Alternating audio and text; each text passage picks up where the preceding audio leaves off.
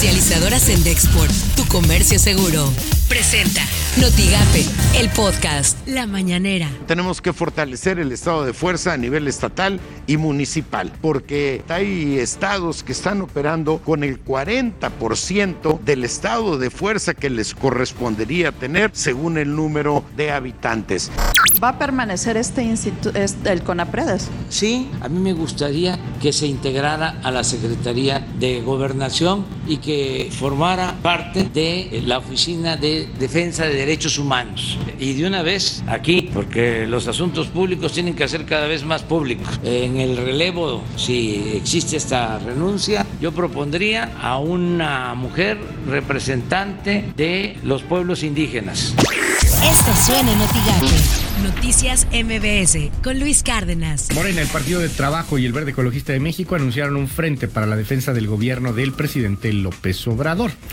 Sin embargo, eh, pues fue un acuerdo que critican algunos unilateral, o sea, viene de la presidencia interina de Ramírez Cuellar, eh, en medio de un conflicto legal en donde la expresidenta Yelko Polemski está acusada de desvío de recursos con empresas fantasma y le metieron la denuncia en la FGR así que diga muy unidos, muy unidos, no se ven, alguien va a salir fracturado aquí. Y evidentemente, pues el partido no, no, no puede uno esperar que termine por salir unido. Eh, el Comité Ejecutivo Nacional, como le decía, denunció a Polemski frente a la Fiscalía por las mañanas con Ciro Gómez Leiva. Renunció a la Subsecretaría de Integración y Desarrollo del Sistema de la Salud, esto es de la Secretaría de Salud Federal, le presentó la renuncia al presidente López Obrador el lunes, asegura que el secretario Jorge Alcocer pretendía desaparecer la, subsecretaría a la que renunció, aunque no aporta pruebas de esto que está asegurando. Asegura que en esa pretensión del doctor Alcocer, la de desaparecer su subsecretaría, estaría también participando el antropólogo, así lo llama el antropólogo, Juan Ferrer, titular del INSABI, personaje a quien él llama aún más inexperto en el sistema de salud mexicano. Así las cosas en W Radio. Esto que sucedió ayer, digamos, este gran escándalo en torno a CONAPRED, al Consejo Nacional para Prevenir la Discriminación, este, y bueno, pues eh, esto que se anuncia, digamos, que es la renuncia de su titular, la renuncia de la titular de Mónica Maxice al CONAPRED.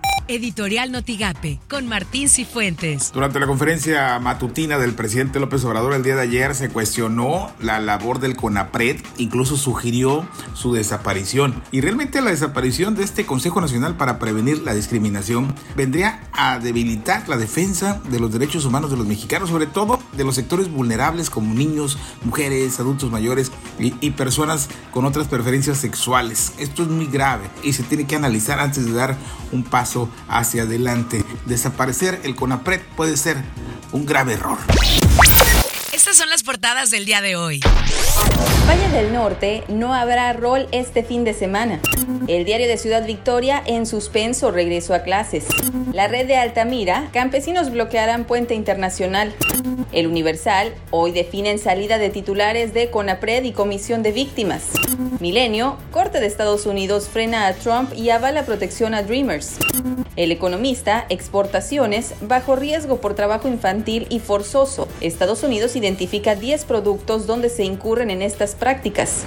Notigape, Estado supervisa que Federación atienda peticiones de productores. Así lo dijo Ariel Longoria, secretario de Desarrollo Rural.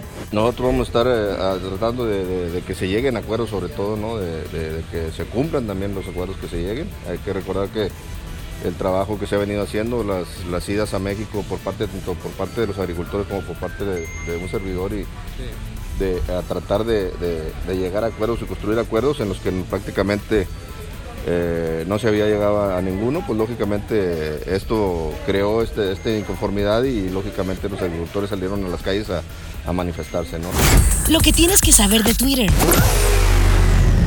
Arroba el-universal-mx Estados Unidos alcanzó este jueves 2.187.876 casos confirmados de COVID-19 y 118.334 fallecidos. Arroba Milenio, México registra 5.662 nuevos casos de coronavirus en un día, un nuevo máximo. Arroba Forbes-México, México tuvo un abril negro. La economía sufrió un desplome del 19%. Esto según Arturo Herrera, secretario de Hacienda México. Arroba Newsweek Español. La Corte Suprema de Estados Unidos declara ilegal la decisión de Trump de poner fin a DACA. Arroba Heraldo de México. Hasta el momento, la Comisión Nacional de Hidrocarburos ha recibido 18 solicitudes de empresas petroleras privadas para que buscan aplazar sus planes en México. Comercializadoras Sendexport, tu comercio seguro, presentó Notigape, el podcast.